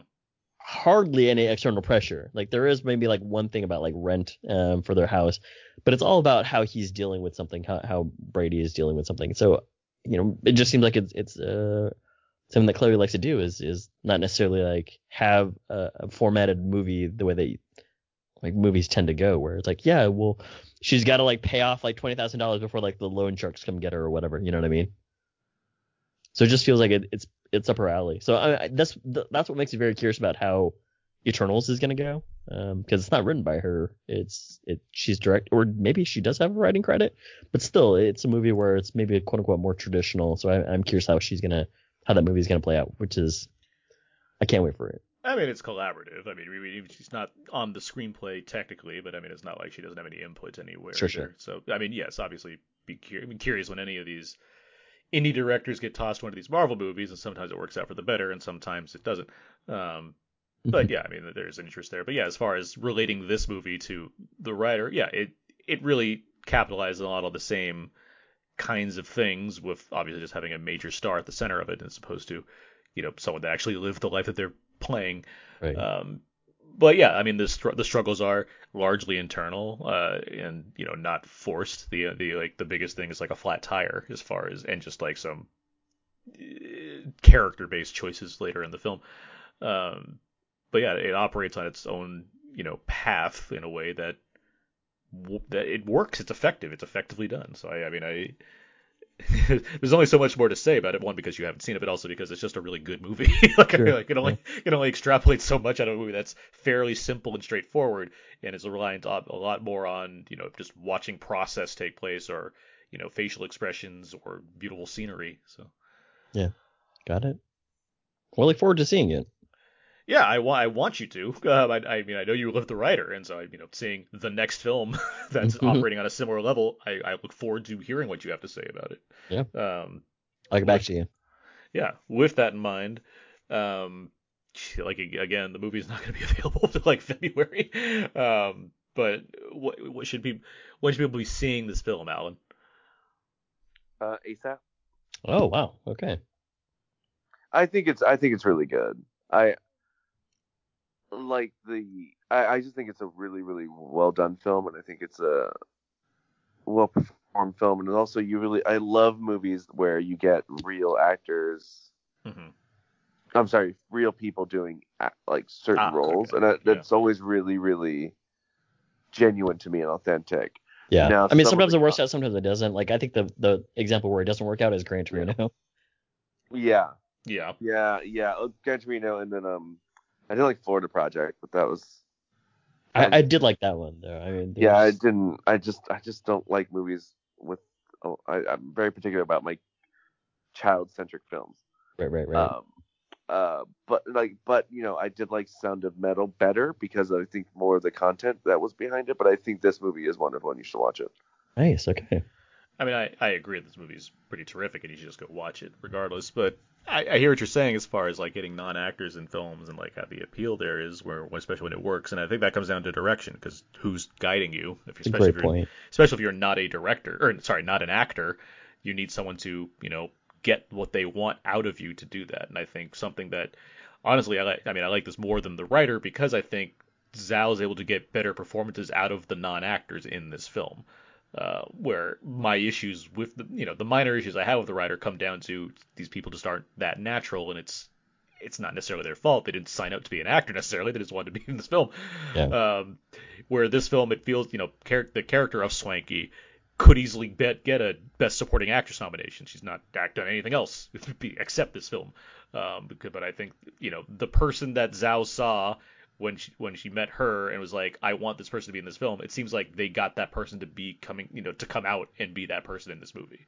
Mm-hmm. And it's not always, you know, not everyone has a natural idea of how to be themselves on camera or what have you or whatever they're trying to go for here. So I think that that all adds up to me as far as why this film is not just like, you know, a good drama to see, but a really good drama to see, especially at this time of year when you're getting a lot of different kinds of dramas that all tend to run around the same circles as far as the you know what you're expecting to see in award season. This one feels different. It feel it feels like it has its own speed it's operating on, where I, am I'm, I'm happy to champion it. Cool. So yeah, go Glad see it right away when you can. Uh, all right. Well, that was our review of Nomadland. Let's uh let's move on now. Let's get to some uh, out now feedback. Feedback, feedback, feedback. Feedback. Thank you. I was like, "Where's Alan?" I was trying. I was, I, yeah, I was coughing. and I didn't want it on. The, oh, okay. Yeah. Well, thank you for for not coughing on air. Yeah. This is where we go over the various questions and answers on our Facebook page, Facebook.com slash now podcast. We asked a number of questions to the listeners and they gave us some answers. Then we might have got to we, we didn't get any questions this week. Although we'll get to it because I, I have some thoughts. so we talked about some stuff last week that got some updates this week that I think we can get into. Are you talking about uh, the HBO stuff? Yeah, the HBO stuff. Okay. Uh, but let's get into it here. First question: What are you? And Alan, feel free to join in as always as well. Oh, I'm gonna. What are your favorite films about heavy metal music? Todd Liebenow, friend of the show, writes This is Spinal Tap and Anvil, the story of Anvil. Chris has This is Spinal Tap and Lords of Chaos. Wait, wait, are both of those sort of like? Would you say both of those are documentary? Yeah, that's right. I mean, Spinal Tap is a rockumentary. That's not mistaken. Sorry. yes. both real uh, is what I'm saying. Sure. Yeah, both yeah. real. Um, Chris has Spinal Tap and Lords of Chaos. Farron has uh, The Decline of Western Civilization 2 and Trick or Treat. And Tyler has Does Bill and Ted count? Of course sure. it does. yeah. Trying to make they're, the best rock album of all time. They're the Wild Stallions. Yeah. Favorite movies about heavy metal music? About heavy metal music? The Dirt. I haven't heard of that. It's the Motley Crue movie that's on Netflix. Okay. And also the Decline of Western Civilization is good. Yeah. Yeah. Um, Which was just featured on the uh, Brandon Peters show, if I'm not mistaken. Well. Oh, really? Uh, shout out to Brandon. Um, what's the what's the Metallica movie with Dane DeHaan? that was an IMAX. Dane DeHaan was in a Metallica movie? Yeah, it was. Um. What was it called? Oh, jeez. I think we were at Comic Con together. We watched like the trailer. Yeah, I know. We saw the panel. yeah. It was this. It's the movie where it's um it's like a live Metallica concert with interstitial footage of Dane DeHaan like as a roadie trying to deliver something, and it was in IMAX. Oh, interesting. It's directed by Nimrod Antal, who did uh, Predators and uh, Vacancy, among other things. What was the movie? What was it called? Through the Never. Through the Never. Through the ne- Metallica Through the Never. Because it was like some kind. It wasn't some kind of monster. Oh. oh, but I'll say Metallica, uh, some kind of monster. Because that was there you go. Box. Yeah, I was doc, like, is there yeah. another Metallica movie? Yeah. There is. That's what I was thinking. It's like it's not that. I also, in if if Bill and Ted counts, then I'm saying Wayne's World. Yeah. Sure. And School I like Rock. it. Uh, Tenacious D and the Pick of Destiny, of course. Exactly. It's more punk, but I mean, 24 Hour Party People. All, it's all, it's about all the, the same. It's all about the music Mm-hmm. scene. Um, yeah. I just had one in my mind and I lost it. What was it? It's not. It's not Beavis and Butthead Do America, but I'm I'm throwing that in there Pretty also. close. Um, ah, I probably lost it. When, when you no, wait, wait, I got, it, I got it again, I got it again. It's the, it's this film I just watched for the our uh, our um, our Giallo episode uh, called Opera, uh, Dario Argento film, which is set in an opera, but often uses metal music to go into the kind of crazy horror aspects of the film. It's a wonderful mashup of things, and I really enjoyed it. so there. Sounds like something I'd be scared of. But And plus, opera music requires heavy metal to play it, so there you go. Mm, there you go. Those instruments are light. Uh, okay. Well, the next question is, what are some great films about dealing with a sudden disability? Tyler has Fifty First Dates? Question mark. Chris has Born on the Fourth of July and Evil Dead 2, Bruce's Hand. And lastly, Todd has Forrest Gump, Lieutenant Dan's uh, d- uh, sudden disability. The Memento. Is does that happen because of him getting knocked out? Every 10 minutes he wakes up realizing he has a disability. It's a sudden Yeah, disability yeah, but I mean, throughout is that it, movie. is it was he born with it or is it because of This events guy that got knocked to- out. No, he wasn't born with it. Okay. Yes. Yeah. Because he got knocked out. Yeah. Well, Radio. Radio. Shut up. That trailer, by the way, not my favorite trailer. that movie, Jack. not my favorite movie. yeah, that's true too. I haven't seen it. That's why I was like, I'm not gonna watch this movie. That's I'm talking a, a sudden disability, Alan, not, Oh, not sudden one. disability. Yeah. One Well, that those- changes things. Yeah. Um, Han Solo in the opening of Return of the Jedi. right? You can't did see Dory, anything. Did Dory have a sudden disability, like, or did she just was always like? I think she she was always like- that way. But I hate hear that. you on the Dory thing. Yeah. Yeah. Ooh, sudden disability. The Oh, of does 27 hours count? Under 27. Yeah, sure. Yeah. Sure. Or 127? Yeah. It's a sudden disability. Lost his hand. All right. What are some great films about finding new ways to use one's talents? Hmm. Chris writes Brightburn. Certainly is a way to to you know use your special abilities. hmm Uh, I'm gonna I'm gonna add in Chef. He's just like, Very you know, good. I'm gonna take my talents on the road. That's a great one. That's a great pick. Ooh. The Mhm. Incredibles. Oh my gosh. The Incredibles. Yeah. they got they got a lot of like on the fly uses of like stretchy abilities or running really fast. It's like, yeah, Yeah. all right, I can do it this way, Yeah. That kid's gonna go places. and then come back. Super quickly. How, you- can you imagine how much he has to eat to keep up with all his caloric intake, He's or his his caloric outtake, I should say? Hey, he's a kid. He can. He, That's kids like to eat. Yeah. kids like to eat. Here's what I need. Did they delve into that in the Flash at all? Is he constantly eating? Probably four thousand calories a day. If they made the Flash in like the mid '90s, you could have easily had Brad Pitt in there. He'd love to eat all day. Man, what a what a movie! What a what a what a great role for Brad Pitt back in the Con- nineties. Just constantly snacking. Yeah, exactly. Um, any any other movies about uh, talents here, uh, Alan? I got nothing on that one. I'm just I'm trying to think. I'm trying to blank. Well, maybe for the next one here. Who are some great cinematic mentors? Todd has Obi Wan Kenobi and Yeah. Mr. Miyagi. Yeah, Yoda. Uh, Yoda. There you go. Uh, Chris has Mr. Miyagi. Any other cinematic mentors that you guys like? Um, what's his name? Uh, why am I doing? Why am I blanking on this? one? Robert Furious Williams and uh, De- the Dead Poet Society, or Goodwill Hunting. and yeah, Robert Williams in general. Works Yeah, this is Flubber. true. And Flubber. And, Yeah. uh, Bi- Bicentennial Man. Jumanji, He's probably mhm. mentoring somebody in that one. He helped those kids win that game. Uh, Yeah, but- Dumbledore. He probably wore that hat. Dumbledore. Yeah. Uh, my, the one I was thinking of, Furious Styles and Boys in the Hood. There you go. Yeah. Best movie dad. Great, great name too. Great dad name. Oh yeah, Furious Styles. Um, I'm gonna add in uh, Ra's al Ghul. Okay. Taught him how to mind his surroundings. Lester Bangs and Almost Famous. That's a good one. There you go. You give Uncle Ben in the Spider-Man movies. Yeah. Yeah. Well, like any any coach from any sports film, right? Uh, Like y- y- Miracle, Yeah. Bombay was- from my- Mighty Ducks. My mind, my mind went to Ben Affleck in the way back. Where it's like, well, he helped him a little bit before, Yeah. he, before he, you know, just wasn't there anymore. like, Yeah. You know, Denzel is Herman Boone and Remember the Titans. You know, you can you can start doing like that. There you go. Denzel Made him run that 6 a.m. run. Denzel and uh, Antwone Fisher. Yeah. Exactly. All right. A lot of a lot of great mentors here. There's a whole bunch. Who are some Yeah. great cinematic nomads? We actually didn't get any answers for this question. So, uh, Ooh. Not even cinematic not even uh, the Road Warrior, huh? That's Ooh, a that's- answer. yeah. That's a great answer. Max is great. Yeah, that's good. Yeah. Uh, does the homeless lady in Home Alone 2 count? Yep. You- of course. Done. She's uh, Bren- she's Brenda- Brenda and Fricker? she helps uh, you know put those bird seeds on those uh, wet bandits, or they're the sticky bandits in part two. Um, Albert Brooks and uh, Julie Hagerty in Lost in America. Yeah, That's a, that's a Mm. great one. They get in their RV and just decide to live on the road. Hmm. And it fails spectacularly. uh, Jason Mantzoukas as the TikTok man in John Wick 3 Parabellum. Oh my goodness. I guess he is nomadic. I yeah. guess I guess the entire Laurence Fishburne organization in the Right, John yeah. Wick films. Did you guys watch the Nobody trailer? Sudden segue. Yeah. I Did not see that. No. It looks fantastic. Okay. What about what about Forrest? Would Forrest Gump count?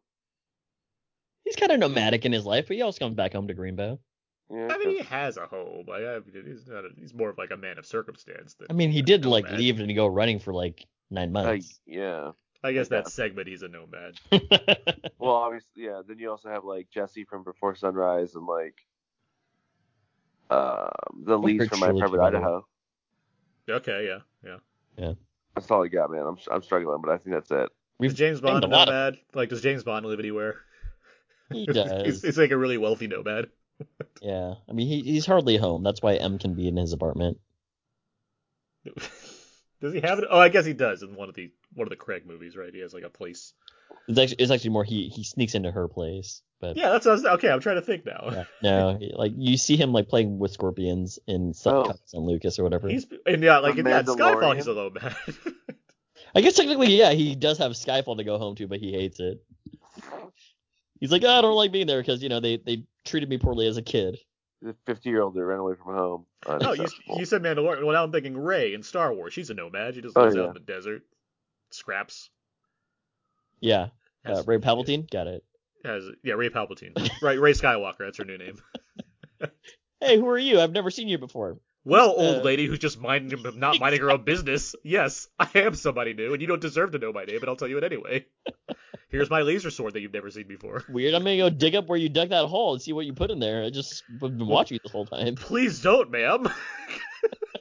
What is this? As she points it toward her eyeball. This is a great preview of our Rise of Skywalker commentary in two years. Oh, yeah, man. exactly. Uh, well, the next question is, what films do a great job of putting the American Midwest environments on display?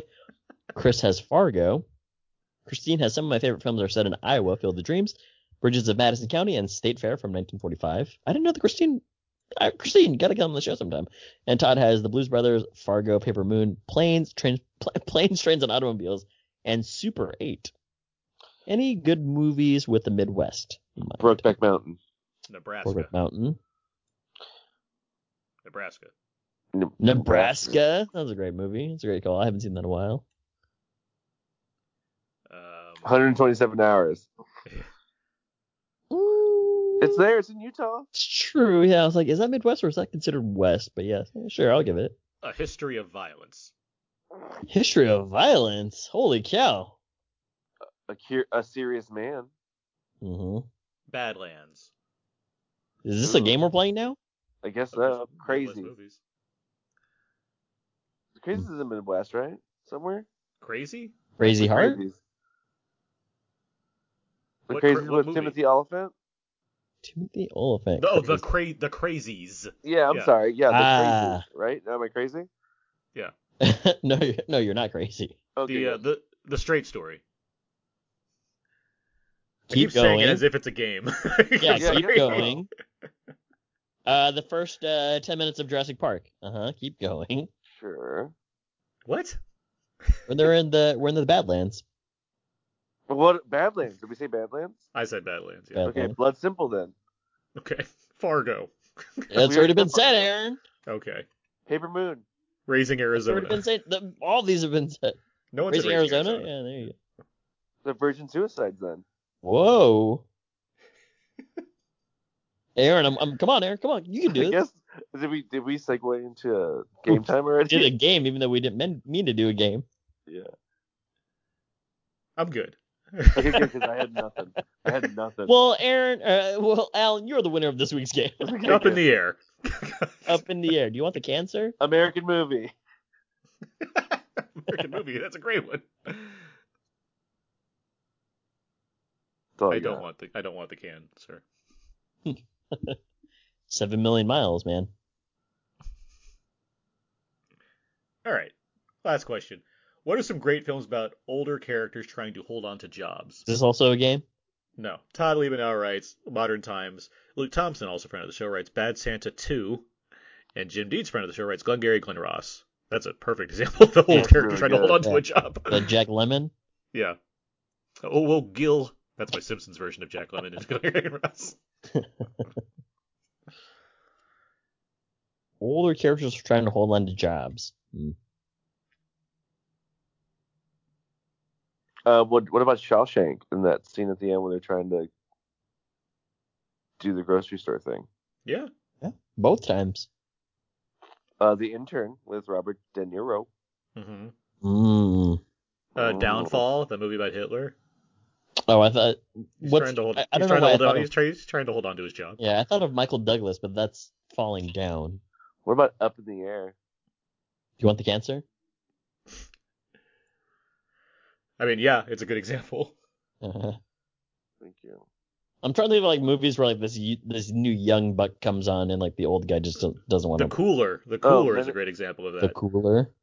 Men in Black? No, well, he's trying to. He's not. He's not trying to hold on to his job. in yeah. He has been training a replacement, or he has been training a partner. He's The the Cooler is exactly that movie where like Alec Baldwin was this old mobster and Ron Livingston comes in and is like, we have ways to make casinos even better now. It's gonna be great.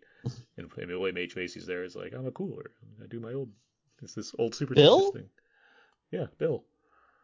Uh, Office Space. Office Space. Yeah, Yeah, you have, mul- you have sure. multiple characters. The, the Bobs come in trying to, Oh, yeah. to fire a bunch of people in that Yeah, yeah. Well, also, you know, what Stephen Stephen uh Root, right? Mm. Yeah, Stephen Root and the other guy that gets hit by the car, Richard Riehle, Oh, yeah, the jump to conclusions, mad guy. who's, who's constantly worried about losing his job. Right. It's it's very true. I can't watch that movie anymore. It's too real. It is very real. That said, the, the, I I saw Office Space for the first time on like an HBO, and the scene I saw was him being wa- was the guy telling the story of him getting hit by the car. I was watching it with my grandfather of all people, who was like visiting at that time. Mhm. It was hysterical. Like I couldn't like Yeah. the sto- like where he just tells what's happening. He's like, and he wants to live, and he backs out. the car hits him. At the time, that was like the funniest thing I'd seen like in in at any point in a movie. And I was like, this is this what is this movie? And so I watched the whole thing. I was like, oh, this is pretty funny. And now that's it's like how yeah, Aaron now now, now it's stressful. It's not, but now it's Yeah. stressful to watch, like you're saying. It is very stressful to watch. You're just like, man, this is so true to life. I feel so bad for some of these people. And also, I never want to be put in this position. Uh, well, great. Yeah. Uh, so Uh huh. Uh, we we talked about this last. Let's let's let's get to revisit a thing from last week. Last week we Yes. talked about HBO Max's decision to put all of their 2021 slate. Um, I mean, Warner Brothers. HBO Max. Well, okay, Warner Brothers planned to put all of the their films from their 2021 slate onto HBO Max and theaters at the same time. Um, th- th- we we, I mean, we basically talked about how like the decision makes a lot of sense as far as what's going on and As a things can- consumer. as a consumer, yes. Uh, the thing we were not aware of at the time, which was then pointed out uh, in numerous reports, but including mainly Christopher Nolan, who's for some reason been taken to task for alerting things that are true. Uh, Warner Brothers apparently did not tell any of the filmmakers that they're going to do this before they actually announced this, which is a that's quite the tricky scenario to put somebody in. And I'm just curious if you guys had any additional thoughts on this. We don't have to go too long on this topic, but I was just uh, curious though, where are we? What do you think the logic is for something like that, where you make a very rash, very big decision and don't say anything to anybody? Crickets. Yeah. uh, Anybody? Yeah. No, I, I, you know, to start off, I think that it's it's uh, like what you said. It's, I think it's a tricky situation. It is one of the things where I, I don't know if this was also spurred by, hey, let's try and get more people onto our platform and and not tell anybody kind of thing. Like the way that Disney has been kind of killing it on the streaming wars and HBO Max is. I think they're, they're we mentioned this before. Like one of their larger claims is we've got the Snyder cut of of um uh Justice League. So it's like, well, are they just trying to put more butts in seats and more subscriptions on their on their um on their platform by doing this and then saying deal with it to the directors? And if so, that's kind of like a it's a tough situation to be in because what you're saying, a lot of these filmmakers, and I think Denis has said this too. Denis Villeneuve has said that, hey, I this is not the way that I wanted my movie to be seen, and we have we definitely know that Nolan nev- never wants people to see his movie is like in on on an iPad uh, somewhere. He But has, he has nothing against that actually. sure, the joke on the internet is that he doesn't want people to watch his movies on iPads. Um, but I would find it kind of if I were a director who directed something, I would be disappointed as well. And I think that's the term that was being used by a lot of people. They're disappointed that their movie is going to be seen not in the way that they wanted to be seen. And I don't know. We we also caveated last week by saying that things could change, and we just don't know when. So I don't. It's a tough position to be in for sure. It's it's rude, hmm I guess. I don't. I, yeah, it's like if you don't tell anybody what you're gonna do, but you know, at the end of the day, they if if they paid for the thing, they can do whatever they want with the with with the product of what they paid for and financed for. hmm So there's that aspect of it. But my, my I'm more concerned about like how do the back ends work out on that if they're just gonna release it on HBO Max. Well, that's that's the other thing, right? Like, it's not just Yeah. a matter of like it would be preferable to do this thing. It's there are thousands of people that work on these movies, and like so eh, there's a lot. I imagine there's a lot of things in place involving various unions and various percentage points and what have you that dictate how people that aren't, you know, the huge stars or the filmmakers that make millions are going to get paid for all this if they don't have Mhm. the revenue from a theatrical distribution. um, to you know work on this. And like obviously we're in a very different time, and you have to consider that. But at the same time, it's it, yes, there'd be a change made regardless, but it's the fact that you you got to tell somebody they're going to make this Yeah. change. You have to like consider these options, and I. Considering that Disney had their giant showcase of stuff, it feels more like Warner Brothers just kind of rushed this decision out, knowing that this was going to, you know, that was going to be a big announcement on the other for competition wise, as opposed to really like laying out the the things that you need to consider and making that, that kind of choice. I would say that if that was the case, they still failed. Oh yeah, I, I get that for sure. Yeah. It's I mean, it's not like a like I think we talked about this too last week. It's not like they made the decision lightly. It's not like they're like, well, I guess that's it. We'll just do this. Like I'm I know there had to be Right. various and, and I don't think that they made it altruistically either. You know what I mean? Like it wasn't Sure. like, hey, let's stay safe and everybody can see our movies. I'm pretty sure that there's a very um you know lucrative but also a very like selfish point of view to this as well. I mean, it- I mean, as Nolan has pointed out and as Vi- Villeneuve has pointed out, they're owned by AT and T, and there is a lot of you know stock-based things going on where they need to make themselves present themselves in a certain way, and this is the way to do it clearly for them, and that's uh, you know that's how you move certain needles in certain directions that you need them to go. But at the same Right. time, it's like, oh boy, you, if you're going to very publicly make a decision that's going to have ramifications, uh, you found the way to do it, and uh, get a lot of people riled up about it, and uh, Mhm. it's it's that it's. I- I'm not jealous of not being in that kind of position of power to have to make those decisions. That's for sure. Yeah. Uh, but I mean, the silver lining I guess we can have, as we as we said last week, is that the year can change. Uh, Right. You know, it's not some binding. Co- I mean, I don't know about these contracts, but it's not saying that we're going to do things a certain way for them when it comes to release strategies is a very fluid situation. Uh, things can change, but just like how you can delay movies, much like they did this past year, um, you can certainly you know rearrange them as far as how you're going to release them. Uh, and we can just only hope that while a sense of normality is not going to immediately return, that there is more of it than not in the coming months uh, that we can hope for. So, Great. um, with all of that in mind, that is our feedback. Feedback, feedback, Feedback, feedback, feedback. And uh, that's uh, that. that is going to do it for this week's episode. Um, you can you can find more of my work on my personal blog at codezeek.com. Everything I do ends up over there. I'm writing reviews at whysoblu.com and weliveentertainment.com as well as on uh, Variety. I'll put a little more into 2021 probably to get some more stuff out there. And um, I'm on Twitter at AaronsPS4. Abe, You can find more fun stuff over my Instagram, abe.mua, and twitter.com slash walrusmoose, hashtag slide drum. Alan Aguilera, is there anything you want to plug? You know, I mean, you can follow me on on Twitter, which is Mr. Aldo Rayne, M R A L D O R A Y N E, or you can follow me on uh, Instagram, which is Aldo Rayne, A L D O R A Y N E. I uh, mostly just like and retweet things, or I just uh, post Mondays and Fridays posts. So I, I really, I mean, if if you Nothing want someone that you might forget you follow, I'm your man. You can. Great. You can find all the other episodes of Out Now with Aaron and Abe on iTunes, Audioboom, Spotify, and Stitcher. On Cloud Podomatic and HHWLOD.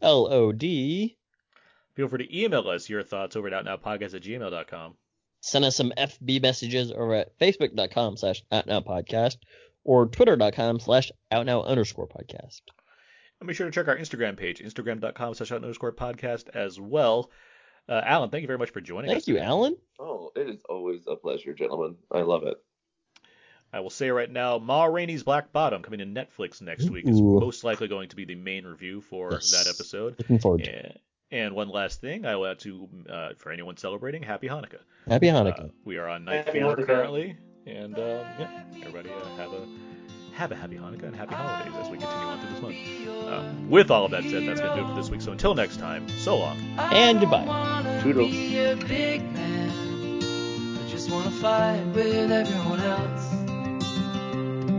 your masquerade. I don't wanna be a part of your parade.